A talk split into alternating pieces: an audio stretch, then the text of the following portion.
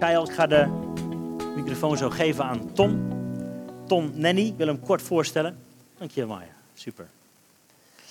Uh, Tom en Tineke zijn vrouw voor het eerst leren kennen toen ze samen uh, binnenkwamen in de Kei nog, ons vorige gebouwtje. Uh, en ze hadden een artikeltje gelezen over dit boek. Misschien ken je hem wel. Adieu kerk, adieu God. Geschreven door Kors, Korstian van Westen. Heel veel verhalen van mensen die de kerk terug hebben toegekeerd. Om een heleboel goede, begrijpelijke redenen. Maar niet God hebben losgelaten. Of misschien ook wel, of daarover twijfelen. En dit boek geeft handvatten, geeft deuren om samen weer in gesprek te gaan over wat betekent het geloof in God nou eigenlijk ook alweer echt. Wat betekent het om deel te zijn van een kerk? Nou, ze hadden dat artikeltje gelezen. Uh, ik weet niet meer precies waarin. Nederlands Dagblad misschien, of een andere artikel. Um, en ze waren toch wel benieuwd naar die snuiter die dat boek geschreven had. En uh, nou, niet lang daarna hebben ze Kostian leren kennen. Zit hier een domme vlieg, ga weg. Ja.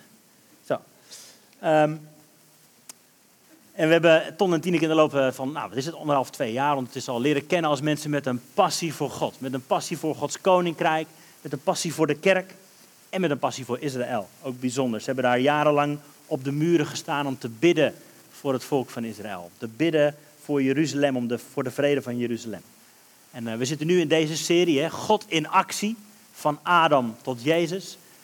En afgelopen weken heeft Marcel gekeken met ons naar Genesis 1, vers 3, of 1 tot 3. Dat was een heel klein stukje. De eerste vijf minuten van de film, zo gezegd. Het originele ontwerp. En daarna heeft Tom, met een M, met ons gekeken naar Genesis 4 tot en met de koningen. Een iets groter stukje. Met de, gekeken naar de verbonden, verbonden die God met zijn volk wil sluiten. En vandaag zijn we aangekomen bij de profeten. En nou leek het mij wel passend dat Tom daar iets over ging zeggen. Dus ik zou je naar voren willen vragen. Ton, zullen we een applaus geven? Dan gaan we graag naar je luisteren. Hij staat al aan. Hij is helemaal van jou.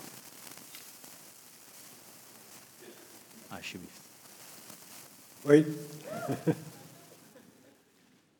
Zo. Ik ben vereerd dat ik uh, hier mag spreken. Over mijn grote passie. En de grootste passie van mij is Jezus. En de grootste passie van mij is God de Vader. En ik heb daardoor ook een passie voor Israël. Um, ik hou ervan als ik spreek om heel veel vanuit het woord te doen, om God zelf te laten spreken. Dat betekent dat ik behoorlijk wat teksten gebruik, maar als goed leraar heb ik alles op een papiertje geschreven. Dus als je na afloop van de toespraak denkt van hé, hey, dat wil ik thuis eens opzoeken, kijken of Tom wel gelijk heeft, dan kan je dat doen. Ja, God in actie. Dit riep direct een aantal vragen bij mij op.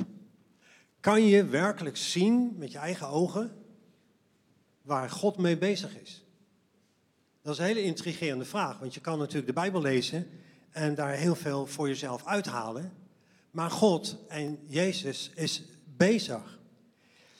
Dus de eerste vraag is, kunnen we in deze tijd zien waar God mee bezig is? En daar, dat koppel ik gelijk aan de volgende vraag, en het is, Leven wij in de eindtijd of niet? Zou je dat werkelijk kunnen herkennen? Want als dat zo is, hebben wij een hele grote verantwoordelijkheid. Oké, ik uh, wil daar heel graag de profeten bij gebruiken om hun te laten spreken. En dan gaan we natuurlijk als eerste gaan we naar Petrus toe. Want Petrus die heeft een aantal dingen over de profeten gezegd. Daar staat dit. Ons vertrouwen in de woorden van de profeten is alleen maar toegenomen nadat Jezus dus naar de hemel ging. U doet er goed aan uw aandacht daarop steeds gericht te houden als op een lamp die in een donkere ruimte schijnt. Totdat de dag aanbreekt en de morgenster opgaat in uw hart. Wauw, een lamp die in de donkere ruimte schijnt. En daarna gaat hij door en dan zegt hij, geliefde broeders en zusters, dit is al de tweede brief die ik u schrijf. Bij, met beide wil ik uw zuivere inzicht wakker houden en wel door te, u te herinneren aan de woorden die de heilige profeten destijds hebben gesproken en aan het gebod van onze Heer dat uw apostelen u hebben doorgegeven. Hier zie je de combinatie van en de profeten en van de apostelen. En als je goed de Bijbel bestudeert in de vier evangeliën en in de brieven, dan kom je tot ontdekking dat Jezus zelf ontzettend veel citeert vanuit het Oude Testament, vanuit de Tenach. En met name vanuit de profeten. En de apostelen doen exact hetzelfde. En nu Petrus die zegt, als een lamp die in een donkere ruimte schijnt, moet je opletten wat de profeten zeggen. Nou, we leven in duistere tijden. Er is veel ziekte, er is uh, oorlogen, geruchten van oorlogen. Hè, zoals dat ook in de Bijbel staat, in Matthäus, waar staat van er is een tijd van Noach die dan gaat komen. We praten over de tijd Paul voordat Jezus terugkomt. En dat denken we ook te herkennen, omdat je ziet uh, van perversiteit die uh, tiert, maar ook uh, dat we in die tijd, in deze tijd, zeer egoïstisch zijn geworden. Daar hadden trouwens de kerkvaders ook al last van. En dat is het bijzonder van deze tijd, van, van deze tekst van Matthäus, omdat namelijk, hoe vaak komt dit nou in de Bijbel voor, dat dit gezegd wordt? Nou, sowieso één keer. Maar zou de Bijbel zo spreken, dat hij wel tientallen, misschien wel honderden keren ons vertelt, wanneer je in die eindtijd leeft. Wanneer je dus in de tijd leeft, al voordat Jezus terugkomt. Zo niet, hebben we nog 200 jaar te gaan, dan is onze houding anders als dat we zouden ons realiseren, hij komt vrij snel terug. Nou, hoe zou je dat nou te weten kunnen komen? Nou, door de profeten. Dus laten we eens kijken wat zij zeggen. Ik pak er maar een paar punten uit. Er zijn er veel meer. Maar het gaat om God in actie zien. Dus je ziet dingen gebeuren waardoor je weet, wauw, dit is de afgelopen paar duizend jaar niet gebeurd. En nu gebeurt het wel en het is geprofiteerd voor de tijd dat Jezus terugkomt. Het eerste punt is dit. Hij brengt de Joden vanuit de wereld naar Israël terug. Uh, dit staat zo ontzettend vaak in de Bijbel, maar ik pak hem even uit Jeremia. Ik zal de inwoners samenbrengen uit alle landen waarheen ik ze verdreven heb, 2000 jaar lang. Ik zal hen terugbrengen naar deze stad, Jeruzalem, en hen er veilig laten wonen. Zij zullen mijn volk zijn. Ik zal hun God zijn. Ik zal een eeuwig verbond met hen sluiten en keer mij nooit meer van hen af en zal hen zegenen. En dit eeuwig verband sluit, uh, slaat natuurlijk op wat Jezus gedaan heeft. Wat zien we nu gebeuren met onze eigen ogen? Dat de Joden al decennia lang alia maken, oftewel teruggaan naar het land van hun voorouders. Dat is in die afgelopen zeg, 1800 jaar niet gebeurd en nu gebeurt het wel. En God heeft in zijn Bijbel ook door een van de profeten laten zeggen, ik zal vissers sturen om ze terug te halen en ik zal jagers sturen om ze op te jagen zodat ze naar Israël teruggaan. En het leuke daarvan is, je mag zeggen wat je wil over de kerk, wat hij in de afgelopen 2000 jaar naar de Joden toe gedaan heeft. Maar nu zijn er organisaties, onder andere Christen voor Israël, die massaal Joden vanuit de hele wereld, en met name de Oostblok, terughalen. Maar er is ook een toenemende antisemitisme. Dat is wereldwijd nog nooit zo heftig geweest als vandaag de dag uh, die hen ook opjaagt. Over de hele wereld verlaten de Joden de landen waar ze al eeuwenlang gewoond hebben. Sterker nog, in Nederland gebeurt precies hetzelfde. De Joden daar, die zijn al tijdenlang bezig tegen elkaar te zeggen, zullen wij ook maar gaan, want het is hier niet veilig meer. Ik zou haast zeggen, schande Nederland. Maar God zegt, ik zal er weer vreugde in vinden hen te zegenen en zal hen voorgoed in dit land planten. En dan, ja, deze vind ik zo ontzettend mooi. Dit is het vaderhart van God die spreekt als hij zegt, met hart en ziel zal ik dat doen. Nou, als God zegt ik zal, gaat hij doen ook. Het tweede punt wat ik wil maken is, en dit is een moeilijke voor de kerk. Hij geeft voor eeuwig het land terug aan het Joodse volk. we kijken wat de profeten daarover zeggen. In Ezekiel staat dit. De volken zullen beseffen dat ik de Heer ben, spreekt God de Heer. Dat jullie, door jullie, Israël, door jullie zal ik ze laten zien dat ik heilig ben. Dus door Gods volk laat God aan de volkeren zien dat hij heilig is. Hoe doet hij dat? kunnen we het zien. En dan herhaalt hij, ik leid jullie bij die volken weg. Ik breng jullie uit die landen bijeen. Laat je naar je eigen land terugkeren. Jullie zullen in het land wonen dat ik aan je voorouders gegeven heb. Jullie zullen mijn volk zijn en ik zal jullie God zijn. Dit blijft hij herhalen. En dan komt er iets bijzonders en dan wil ik even een plaatje hebben. Hij spreekt op een gegeven moment tegen de bergen van Israël. Nou, voordat ik doorlees, wil ik even duidelijk maken wat de bergen van Israël zijn. De berg van Israël is die hele grote kolom daar, van boven naar beneden. Die begint bij, uh, nou, Sichem is een belangrijke plaats, Silo, Bethel, Jeruzalem, Hebron. En daar gaat God tegen spreken. Waarom is dit nou zo belangrijk voor God? Omdat dit zijn hartland is. Dit is het land Abraham, Isaac, Jacob en het volk van Israël, wat naar, uh, uh, die, die daar gewoond hebben, die daar de verbonden, God heeft de verbonden met hun gesloten. En, uh, en, en nog wat, weet niet meer. En koning David was daar, die ook een, God sloot ook een verbond met hem over zijn nageslacht. En wat zegt God nou tegen deze bergen van Israël? En ik wilde even bijvertellen, we zijn daar natuurlijk regelmatig geweest ook en zo. Het aantal moorden van Joodse mensen, juist op die bergen van Israël, is enorm in al die decennia, afgelopen decennia. En dan zegt hij dit. Bergen van Israël, jullie bomen zullen weer uitlopen, vrucht dragen voor mijn volk Israël. Want hun komst is op handen. Ik zal mij naar jullie toewenden. Jullie zullen worden bewerkt en ingezaaid. Eeuwenlang heeft dit land woest en leeg erbij gelegen. Ik zal veel mensen op je laten wonen. Heel het volk van Israël. En de steden zullen weer worden bewoond. De puinhopen weer worden opgebouwd. Er zullen weer mensen over je paden gaan. Mijn volk Israël zal jullie weer in bezit nemen. Daar komt onder andere, dat vind ik juist het mooie woord, als je praat over Joden die in, eh, Samaria, Judea wonen, betwiste gebied. Uh, dat zijn settlements. Dat is het woord wat hier staat. Je zult daar settelen. Dat was vanaf 1948. Jullie worden voorgoed hun eigendom. Nou, soms uh, lopen er bij ons op de muur, als we proclameren en bidden voor Israël, voor het volk, voor het land, voor Jeruzalem, dan lopen er ook bijvoorbeeld rechters en advocaten mee. En die zeggen, um, Gods woord heeft ook een hele juridische tekst.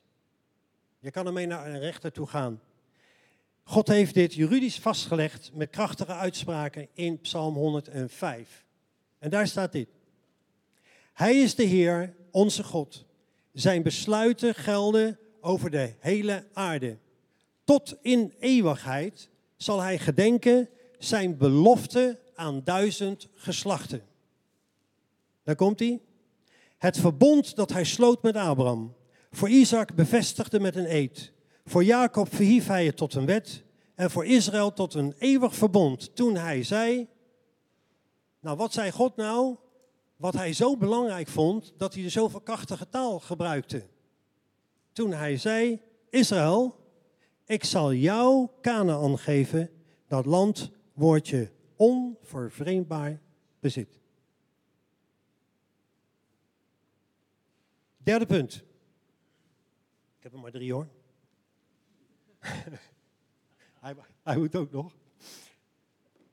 En dit deze vind ik de allermooiste. Dit, dit is echt. Hier zou ik uren over willen praten.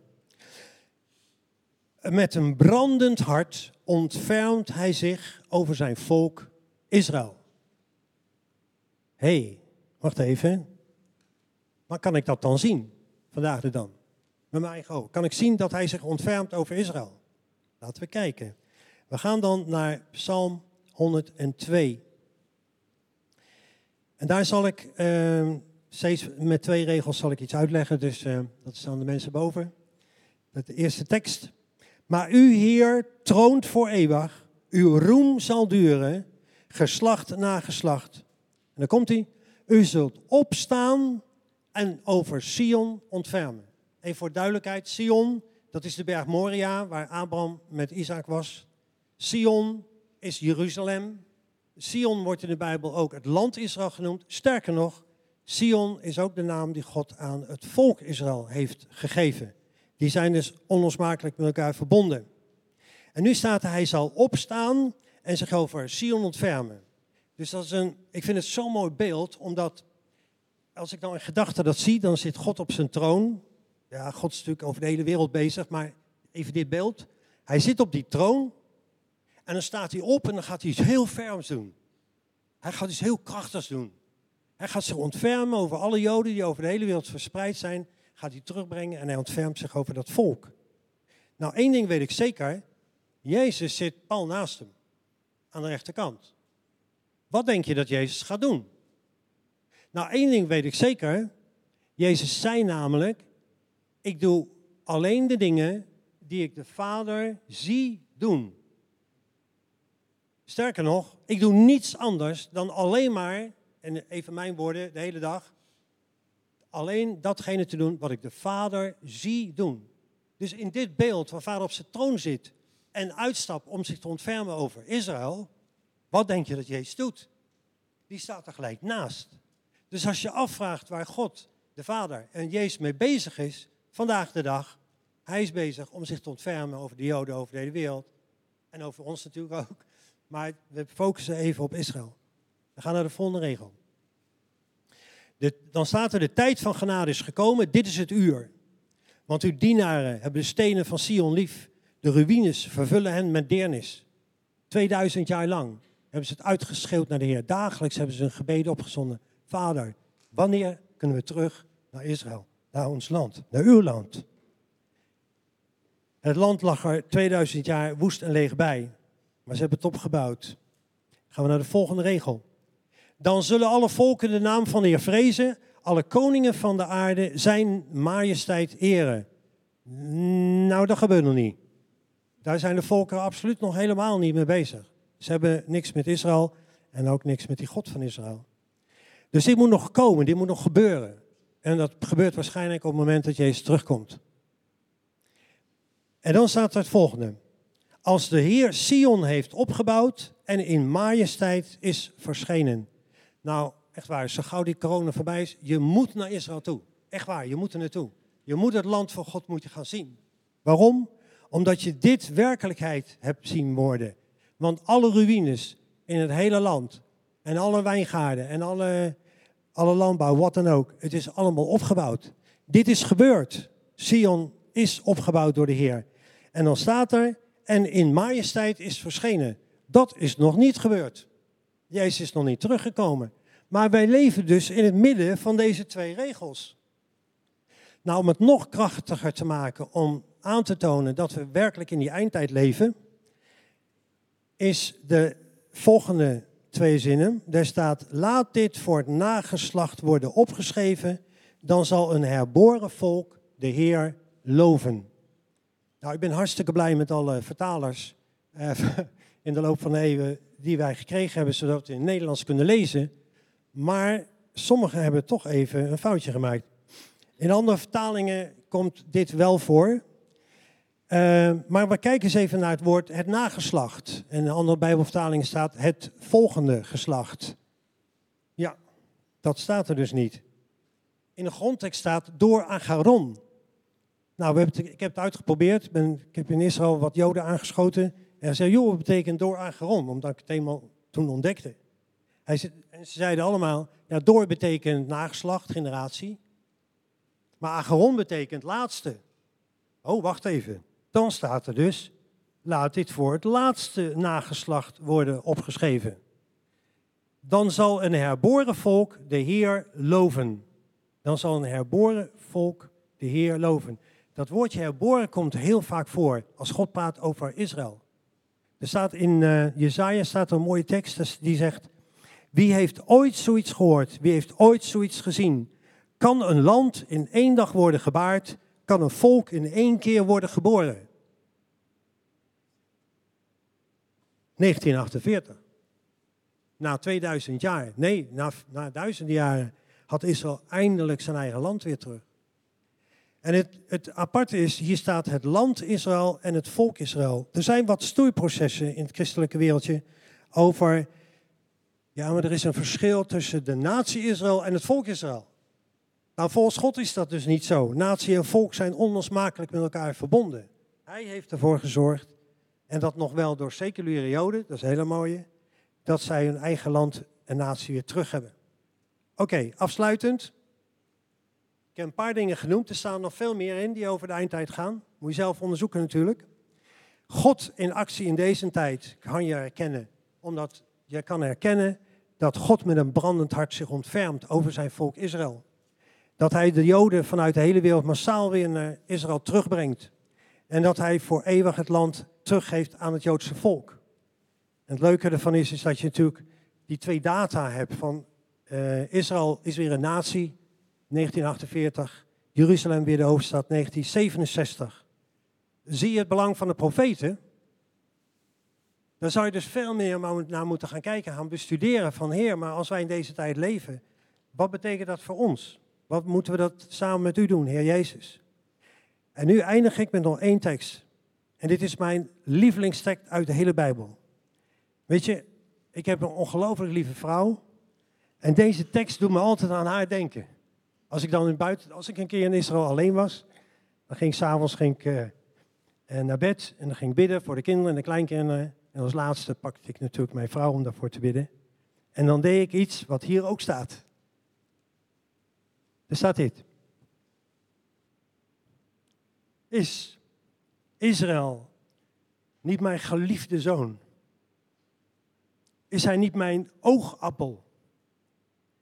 Telkens als ik over hem spreek, rijst zijn beeld in mij op. Dan raak ik diep bewogen. Ik moet mij over hem ontfermen. Spreek de Heer. Dankjewel, Ton. Vandaag doen we inderdaad een, eh, een duo-preek. We wisselen nog wel eens af. Hè. Soms doen we vijf keer vijf. Nu doen we twee keer uh, ongeveer vijftien. Mooi om je hart zo te horen spreken, om Gods hart zo te horen spreken, Ton. Dat is natuurlijk niet eerlijk. Je had uh, nog wel uh, een paar kwartiertjes kunnen vullen, denk ik, met, met alle dingen die je ontdekt hebt. Ik ga ook kijken naar de profeten, eventjes in het grotere plaatje. Ik heb wat slides die ik zou willen laten zien. God in actie, dat als eerste. En daarna wil ik kort eventjes een overzicht geven. Waar vinden we die profeten nou precies? Hè? Je noemde net al het woordje de tenach. Pas uh, heeft Marcel ons verleid om uh, het, de bladzijde tussen Oude en Nieuwe Testament uit je Bijbel te scheuren. Misschien kun je de volgende slide laten zien. Dit is de tenach, ons Oude Testament voor de Joden, de heilige boeken. Ik heb het eventjes op een rijtje gezet voor ons. De tenach is een soort van afkorting, de T, de N en de G. Oh, ik zie dat ik dat verkeerd heb gedaan. Zie je dat, de N? Ja, is niet goed. Sorry. De Torah, de wet van Mozes, de vijf boeken van Mozes. Daarna de Nevim, de profeten, daar zijn we vandaag aangekomen. En de geschriften zie je helemaal recht staan, de psalmen, spreuken, Job enzovoort. Eén dingetje eruit pikken nog. Je ziet dus veel verschillende soorten uh, geschriften die de Bijbel bevat. Het is niet allemaal geschiedenis. Sommige dingen zijn ook poëzie. En wat ik nou zo leuk vind, is dat de, de Joden bekijken de psalmen, spreuken en Job als poëzie slash waarheidsboeken. Is Job nou waar of niet? Mooie vraag, hè? Het is, het is geen geschiedenis volgens de Joden. Het is wel waar. Het is poëzie. Laat iets zien van Gods hart. Nou, zo zijn er nog meer geschriften, boekrollen. Ik zei al, vandaag kijken we naar de, de profeten, maar dit is wat Jezus noemt. Dit is wat er over mij geschreven staat in de wet van Mozes, in de profeten en in de psalmen. Dat is een soort van korte samenvatting van de Tenach. Jezus zegt, de Tenach gaat over mij, uiteindelijk. En niet over mij, maar over Jezus. Dank je. Uh, de Bijbel, een paar dingetjes die ik op een rijtje heb gezet op de volgende slide over hoe kunnen we de Bijbel lezen. De Bijbel is dus geen boek, maar een biep. Een bibliotheek met heel veel verschillende soorten geschriften. Poëzie, geschiedenis, beeldspraak, alles op een rijtje. Volgende dingetje dan. Een vers staat nooit alleen. Denk dat we daar goed in zijn geworden de afgelopen eeuwen. We pakken er een vers uit wat ons wel aanspreekt en we hangen daar onze belofte aan op. Maar let op, wat is de context? Kijk altijd naar de context. Wat zijn de versen eromheen? Wat is het boek eromheen? En dat is ook wat we willen doen eigenlijk met deze serie. Een soort van rode draad schetsen. Hoe zien we God in actie door de eeuwen heen? Wat is de context van de hele Bijbel? Het doel van de Bijbel dan is, wat mij betreft, in uh, groeiende trappen: kennis, wijsheid, geloof, hoop en liefde.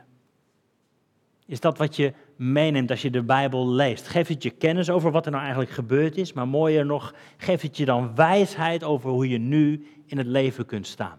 Kennis en wijsheid zijn niet altijd hetzelfde. Geeft het je geloof in de God van de Bijbel? Geeft het je hoop voor wat Hij gaat doen? En bovenal geeft het je liefde voor Hem en voor de mensen die Hij zo lief heeft. En als laatste, de schrift, zoals Jezus het noemt, de schrift wijst naar het levende woord en dat is Jezus. De volgende dan, de profeten. De profeten. Even kijken naar de plaats in de geschiedenis van die boeken, van de profetenboeken. Die hebben met name te maken uh, rondom de koninkrijken Israël en Juda. Ze zijn uit het beloofde land getrokken. Ze wonen al een poos in het beloofde land. Er komen koningen, die maken er een rommeltje van. Ik had vorige week bijna medelijden met Tom, die in een vogelvlucht zoveel boeken doorging. Dat deed hij uitstekend. Hij wees ons op de verbonden. Maar ook in uh, de eb en vloed. En dat zien we hier ook gebeuren. De koningen, het volk dwaalt af en de profeten roepen ze terug. En dit is ook een dingetje wat ik graag wil noemen. De profeten zijn dus niet alleen maar toekomstvoorspellers.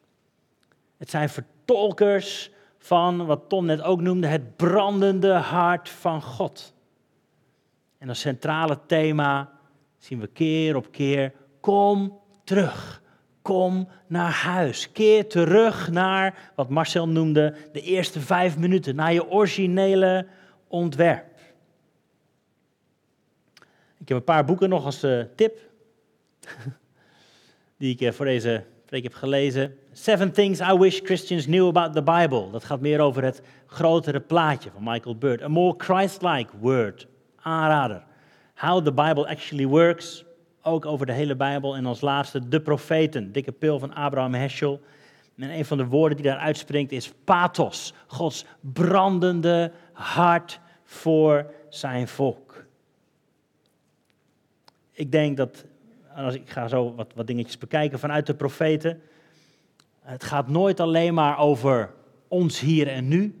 Dat is een valkuil, denk ik. En het gaat ook nooit alleen maar over Israël en Juda toen de tijd.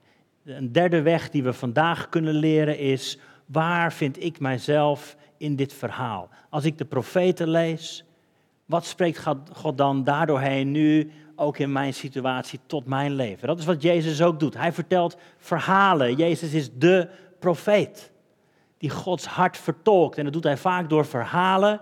En dat is een uitnodiging. Waar ben jij in dit verhaal? In het verhaal bijvoorbeeld van de barmhartige Samaritaan. Waar ben jij? Lig jij langs de weg? Of ben jij degene die stopt? Of ben jij degene die doorloopt? Waar vind jij jezelf in dit verhaal? Dat is wat Jezus ook doet. Hij is de ultieme vertolking van Gods vaderhart. En als ik zeg keer terug, dan noemde ik al, kom terug in je originele bestemming. Maar zei het, de eerste vijf minuten van de film, wat gebeurde daar precies? Genesis 1 tot 3. En dan zien we dat. We teruggeroepen worden altijd weer naar dat koninklijke priesterschap.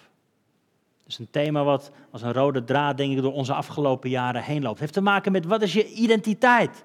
Tieners hebben het erover nu ook. Hè? Afgelopen vrijdag hebben ze het ook weer over gehad. Wat is je identiteit in Christus? Wat betekent het dat jij christen bent, dat je bij Jezus hoort? Wat zegt dat over je identiteit? Nou, daar roept God je naar terug. Tom had het over de verbonden. God die zichzelf letterlijk verbindt met zijn volk, met jou verbindt, uitnodigt. Kom terug, want, en dat lezen we altijd weer in de profeten, we zijn afgedwaald. En ik zou je willen uitnodigen om die profeten ook zo te gaan lezen. Hoor Gods hart. En profeten doen precies dat. Ze roepen ons terug. Met schitterende poëzie, soms ook met dreigende woorden, met harde taal, met smeken, met woorden en daden. En ze beelden het uit, maar ze schreeuwen het als het ware uit naar hen toen en naar ons nu. Stop met vreemd gaan. Stop met jezelf weggeven aan iemand anders dan God. Stop met verkeerde keuzes maken. Stop met het doen van ongerechtigheid. Stop met het net doen of je ongerechtigheid niet ziet. Zoals eerder genoemd, het tegenovergestelde van liefde is niet haat, het is onverschilligheid. Je hart dicht doen voor dingen die niet kloppen. En dan hebben we profeten nodig die kaart op onze deur bonken en zeggen: Hallo, wakker worden. Keer terug naar je originele ontwerp. Stop met het onderdrukken van de armen en de zwakken. Stop met het alleen wel doen. Stop met het maken van verkeerde keuzes. Vergeet niet wie je vader is. Vergeet niet bij wie je eigenlijk hoort. Want de weg die je nu gaat, en dat zie je continu door de profeten, de weg die je nu gaat, leidt tot de dood. Je loopt je eigen afgang tegemoet. Stop ermee. Dat is de passie die we horen door de woorden van de profeet. Het gaat leiden tot pijn, verdriet, eenzaamheid, gebrokenheid. Ga niet hiermee door. En is het niet af en toe wat we nodig hebben om te horen? Dat soort woorden. Dat is ook liefde, toch? Dat iemand je waarschuwt en zegt: stop ermee. Het gaat niet goed op deze manier. En natuurlijk ben je vrij om je keuzes te maken, maar je bent niet vrij om de consequenties van je keuzes te maken. Natuurlijk ben je vrij om je eigen keuzes te maken, maar je bent niet vrij om de consequenties die daarbij horen uit te kiezen. En daarom hebben we ook nu profeten nodig, mensen die ons wakker schudden. Wat ik nu kort wil doen ter afsluiting, en misschien kan de band er vast bij komen, is het verhaal van de verloren zoon eigenlijk vertellen door de ogen van de profeet. Jezus, zei ik al, was een profeet. En dit verhaal spreekt eigenlijk als een soort van rode draad door het hele Oude Testament heen, ook door de profeten daar. Want er was eens een vader die twee zoons had. De oudste zoon deed netjes zijn werk thuis. En de jongste zoon die gaat naar zijn vader toe en die zegt: Pa, ik weet dat ik later als jij doodgaat een erfenis krijgt, maar het duurt nog zo lang. Ik weet dat je nog een poos gaat leven. Heb ik nu niks aan? Mag ik niet nu alvast mijn geld? We kennen het verhaal waarschijnlijk. De vader, met verdriet in zijn hart, denk ik, geeft dat geld aan die jongen. En dan hoor je hier op de achtergrond de profeet uitschreeuwen: Nee, niet doen! Je weet niet waar je voor kiest. Weet je niet wat je achterlaat? Je gaat je ondergang tegemoet. Je zult alles kwijtraken. Je zult beschimd worden. Je zult tussen de varkens zitten. Doe het nou niet. Blijf bij je vader thuis. Dat is het hart van de profeet. Die die jongen wil waarschuwen. Die hem eigenlijk wil vastpakken. Een klets over zijn oren geven. Niet doen, man. Maar liefde veronderstelt vrijheid. En de vader laat de jongen gaan. Met een goed gevulde portemonnee gaat de jongen op weg. En hij is de koning te rijk. Hij heeft letterlijk geld in overvloed. En hij geeft het uit aan de mooiste dingen. Aan de mooiste vrouwen. Aan de beste feesten. Aan de grootste dingen die je me kunt verzinnen. En hij denkt dat het allemaal wel goed gaat. Maar ondertussen hoor je de profeet die zegt: Het is niet wat het lijkt. Het lijkt allemaal zo mooi, maar je zit midden in dood en verderf. Weet je niet wat je hebt achtergelaten? Weet je niet waar je eigenlijk thuis hoort? Je bent afgoden aan het vereren. Je bent vreemd aan het gaan. Stop ermee. Keer terug naar huis. Maar die jongen hoort het niet. Hij is onverschillig. Het gaat allemaal wel goed, toch? Hij heeft geld zat, hij heeft vrienden, alles wat hij nodig heeft. Tot het niet zo is. Tot hij erachter komt dat als zijn geld opraakt, dat zijn vrienden ook opraken. En dat hij niks meer over heeft, dat hij alles heeft verkwanseld. Daar horen we opnieuw de schreeuwende profeet, de smekende profeet. Ik zie je, ik zie dat je pijn hebt. Keer toch terug naar het huis van de Vader. Hij staat klaar om je weer met open armen te ontvangen. Dat is ook het hart van de profeet. Die altijd kijkt naar de genadige Vader, die klaar staat met zijn armen open wijd. En ja, natuurlijk is die jongen kapot. Stinkt hij is hij gebroken. Maar dan staat de vader niet klaar met zijn armen gesloten en zegt: Zie, ik zei het toch. En dan zien we de andere kant van de profeet die zegt: Kom naar huis, man. Kom naar huis. Weet je niet hoeveel je vader verlangt naar je? Hoeveel die naar je uit heeft gekeken? En ook al waren je zonden vele, hij zal je schoonwassen. Hij zal je alles geven wat je nodig hebt. Hij zal je vergeven Hij zal je opnieuw in zijn huis opnemen. Dat is het hart wat we ook in het Oude Testament lezen van de profeten. Die ons hart waarschuwen. En die ook echt niet liegen over de verkeerde keuzes die we soms kunnen maken. Die je ook vandaag echt tot je hart willen spreken. Stop ermee. Je weet, als je diep in je hart kijkt, hoe je relatie nu met God is. Hoe je in het leven staat. Waar is je eerste passie gebleven? Waar is je eerste liefde gebleven? Het is kwijtgeraakt, toch? Zo eerlijk zijn, hebben we ons hart soms ook gesloten. Hebben we andere prioriteiten. En dan hebben we het nodig dat af en toe een profeet op onze deur bonkt die zegt: Hallo, kom terug naar huis. Kom thuis. Wil je gaan vragen om te staan? ik geloof dat God vandaag mensen wil vrijzetten. Geloof dat je jezelf terug hebt gevonden op een plek waarvan je denkt: hier hoor ik niet. Ik zit vast in schaamte, in schuld, in gebrokenheid, in situaties die me hebben omklemd. Ergens ben ik afgedwaald. Of het nou mijn eigen keuze is geweest, of iemand heeft me iets aangedaan waardoor ik heb het nodig om terug te komen naar huis. ik geloof dat God je vandaag wil schoonwassen als je thuis komt bij Hem. Dat je zult ervaren de genade en wat Marja noemde de barmhartigheid van God. Als je geestelijk of fysiek in nood bent, dan wil Hij je geven wat je nodig hebt. Maar kom thuis. Keer terug. Laat jezelf schoonwassen. Keer je om. We gaan straks dit lied zingen. The cross before me, the world behind me. Ik wil je uitnodigen om straks naar voren te komen. Het gebedsteam zal ook klaarstaan om samen met je te bidden. En of het voor jou vandaag nou de eerste keer is dat je deze keuze maakt. Misschien wel de tiende keer. God nodigt je uit om thuis te komen. Vader, we willen ons opnieuw aan u toewijden, Heer. We zien de uitgestrekte vaderarmen die zegt welkom thuis. Keer terug.